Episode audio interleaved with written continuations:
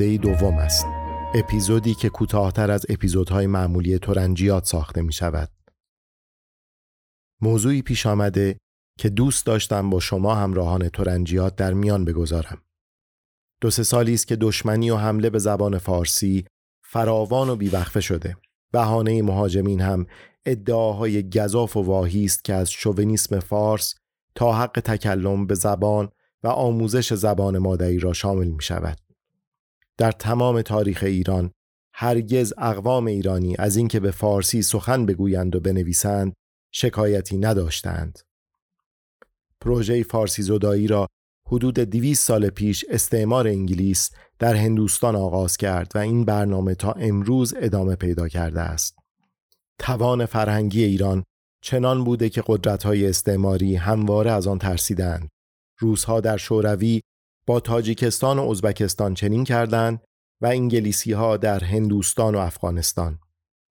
پروژه فارسی زدایی در افغانستان همچنان و از زمان ترامپ به این سو با قدرت بیشتری ادامه پیدا کرده.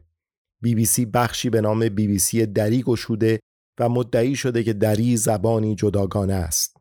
به هر روی امروز یکی از مهمترین تهدیدات علیه وحدت ملی و تمامیت ارزی ایران دشمنی با زبان فارسی است. متاسفانه روشنفکری ایران برای هزارمین بار دچار تقلیلگرایی و نرم سازی شده و سعی می کند تحرکات بدخواهان و تجزیه طلبان را تعبیر به موضوعات مهربانانه و انسانی بکند. اما واقعیت این است که هر تحرکی علیه زبان فارسی نه تنها به نفع فرهنگ و زبان اقوام ایرانی نیست بلکه در جهت گسستن پیوند تاریخی ملت ایران است. به نظر من یکی از مهمترین رسالت‌های روزنامه‌نگاران ایرانی وطن دوست در این سالها دفاع از حریم زبان فارسی است. من چند هفته پیش یادداشتی برای روزنامه محترم هم میهن نوشتم به نام وطن دوستی یعنی چه که اینجا برای شما می‌خوانم. در این نوشته چنان که خواهید شنید هیچ صحبتی از برتری زبان فارسی بر دیگر زبانهای ایران نیست. زبان فارسی مانند فرهنگ ملی ایران برآمده از تمامی زبانها و لحجه ها و فرهنگ های اقلیم ها و اقوام مختلف این سامان است. از نظر زبانشناسی هم قالب این زبانها به یک گروه زبانی یعنی گروه زبانهای ایرانی تعلق دارند. حتی زبان پشتون هم در دایره همین زبان هاست. یادداشت من این بود. وطن دوستی یعنی چه؟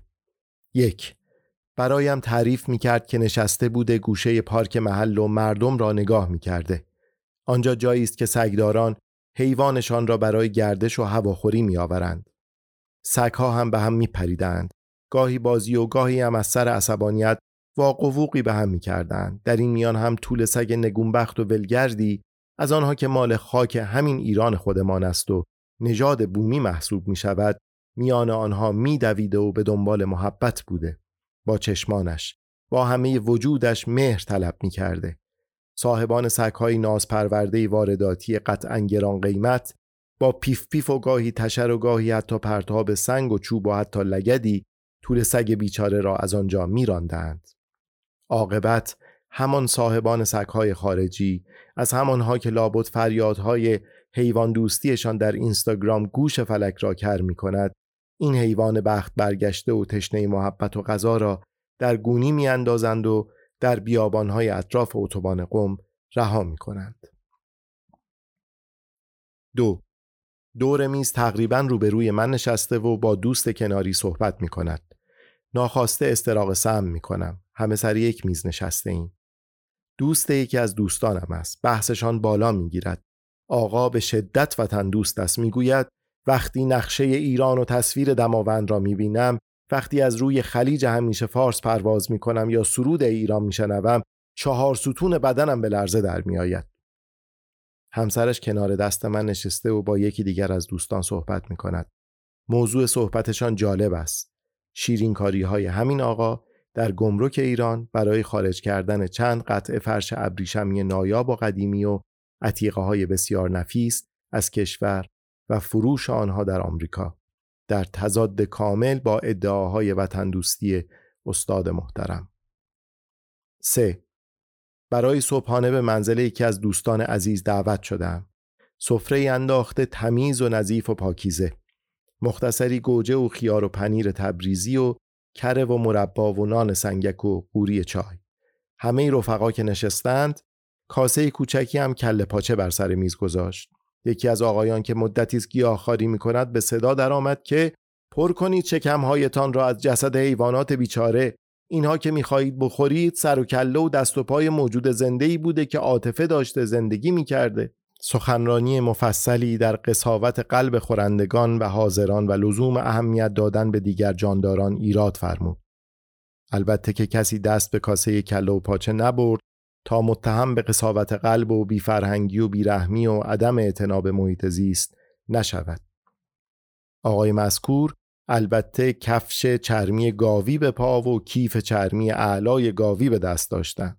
سیگار هم بیوقفه میکشیدن. در دور همی چند روز پیش هم به یک تعارف میزبان که حالا گوشت خورش و نخور آب و سبزی و لوبیایش را بکش یک دوری کامل پل و خورش قرم سبزی پرگوشت تناول فرموده بود. رفتارهای ما به ویژه آنجا که پای میهن و میهن دوستی و حفظ محیط زیست و حیوان دوستی به میان میآید سخت دچار تناقض و تضاد می شود امروز شعار دادن برای محیط زیست و حقوق حیوانات در جمعهای دوستان خریدار دارد و وجهی برای مدعی به وجود می آورد. در اینستاگرام هم فراوان میخرندش و لایک می‌گیرد. میهن دوستی های سانتیمانتالیستی هم چنین هستند. استوری ها پر است از میهن دوستی به شیوه اینجا سوئیس نیست ایتالیا نیست ایران است اما نیاکان ما عاشق همین سرزمین بودند. بدون مقایسه آن. به همین چشماندازهای خشک و طلای رنگش عشق میورزیدند و به سختی گوشه گوشه آن را آباد کردند آباد کردن در فرهنگ ما با توسعه غربی فرق دارد آبادی با تلاش و مرمت حاصل می شود آبادانی محیط زیست را تخریب نمی کند.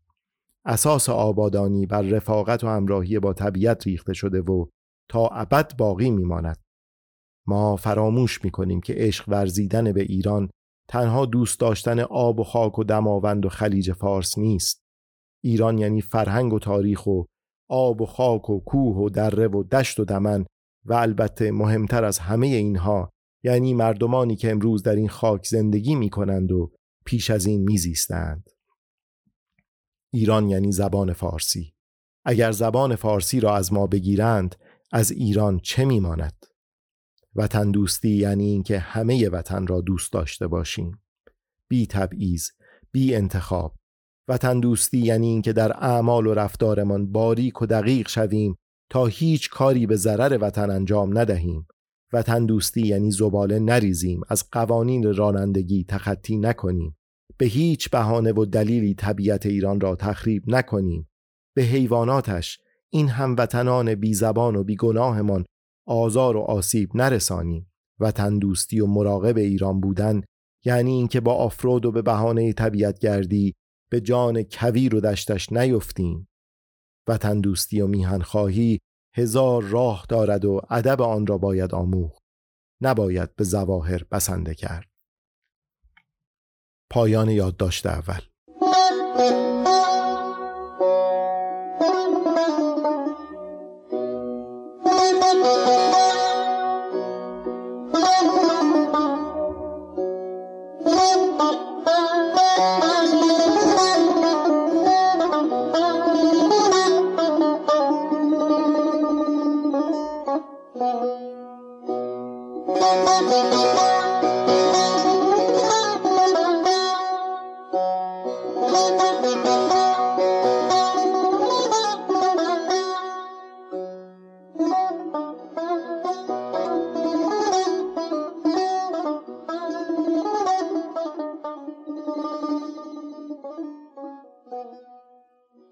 ایران هویتی ابدی.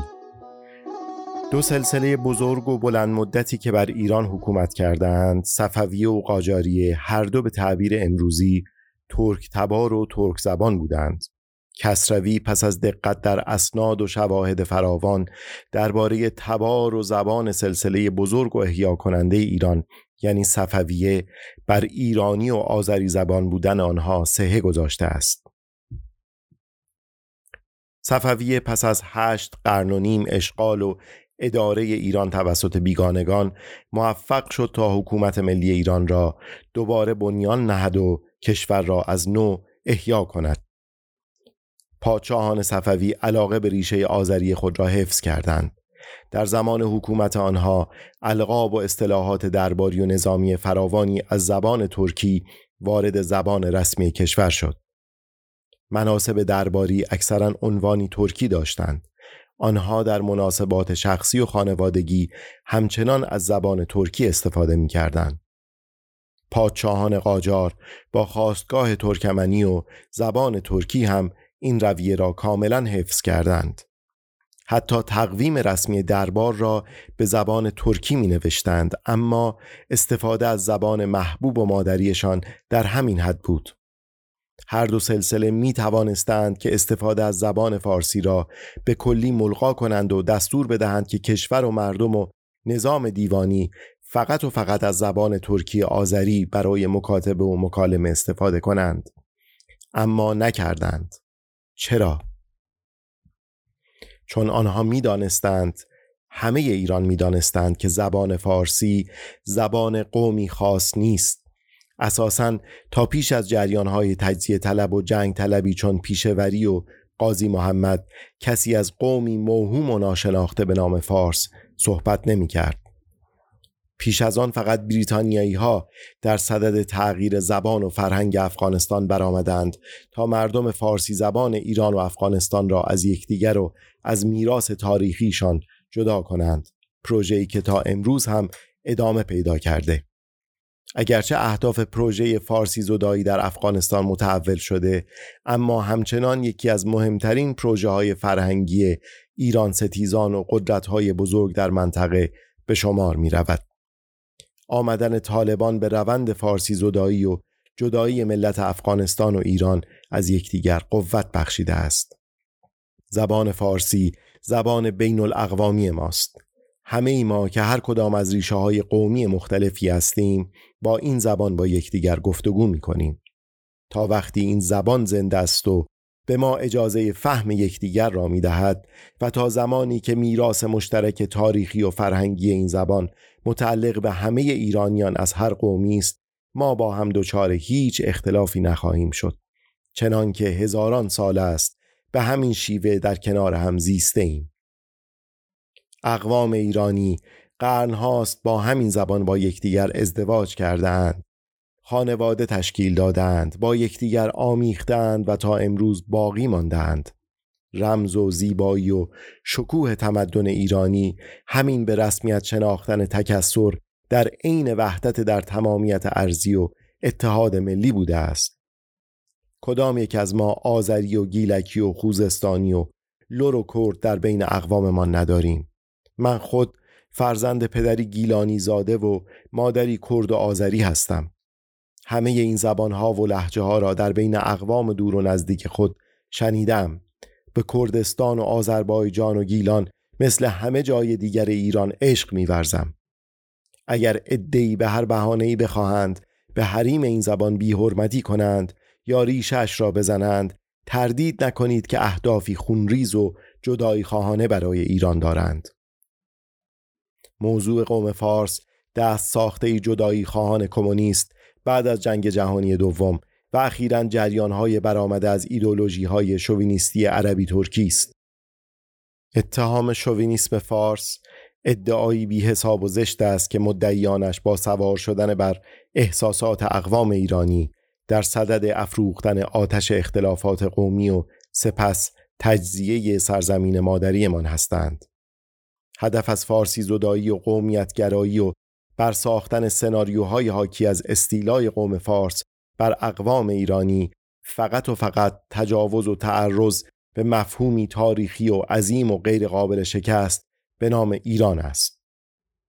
در پایان آخرین تحقیقات ژنتیک نشان می دهد که همه ایرانیان صرف نظر از زبان و قومیتشان متعلق به یک گروه مشخص ژنتیک به نام ژن ایرانی هستند تمام افرادی که در محدوده تاریخی و فرهنگی و امروزین ایران زندگی می کنند همین ژن را در خود دارند. پس پس همه ما ایرانی هستیم و به قول دکتر تورج دریایی پژوهشگر وطن دوست تاریخ ایران ما ایرانیان از ابتدای تاریخ بوده ایم و هرگز محو نخواهیم شد.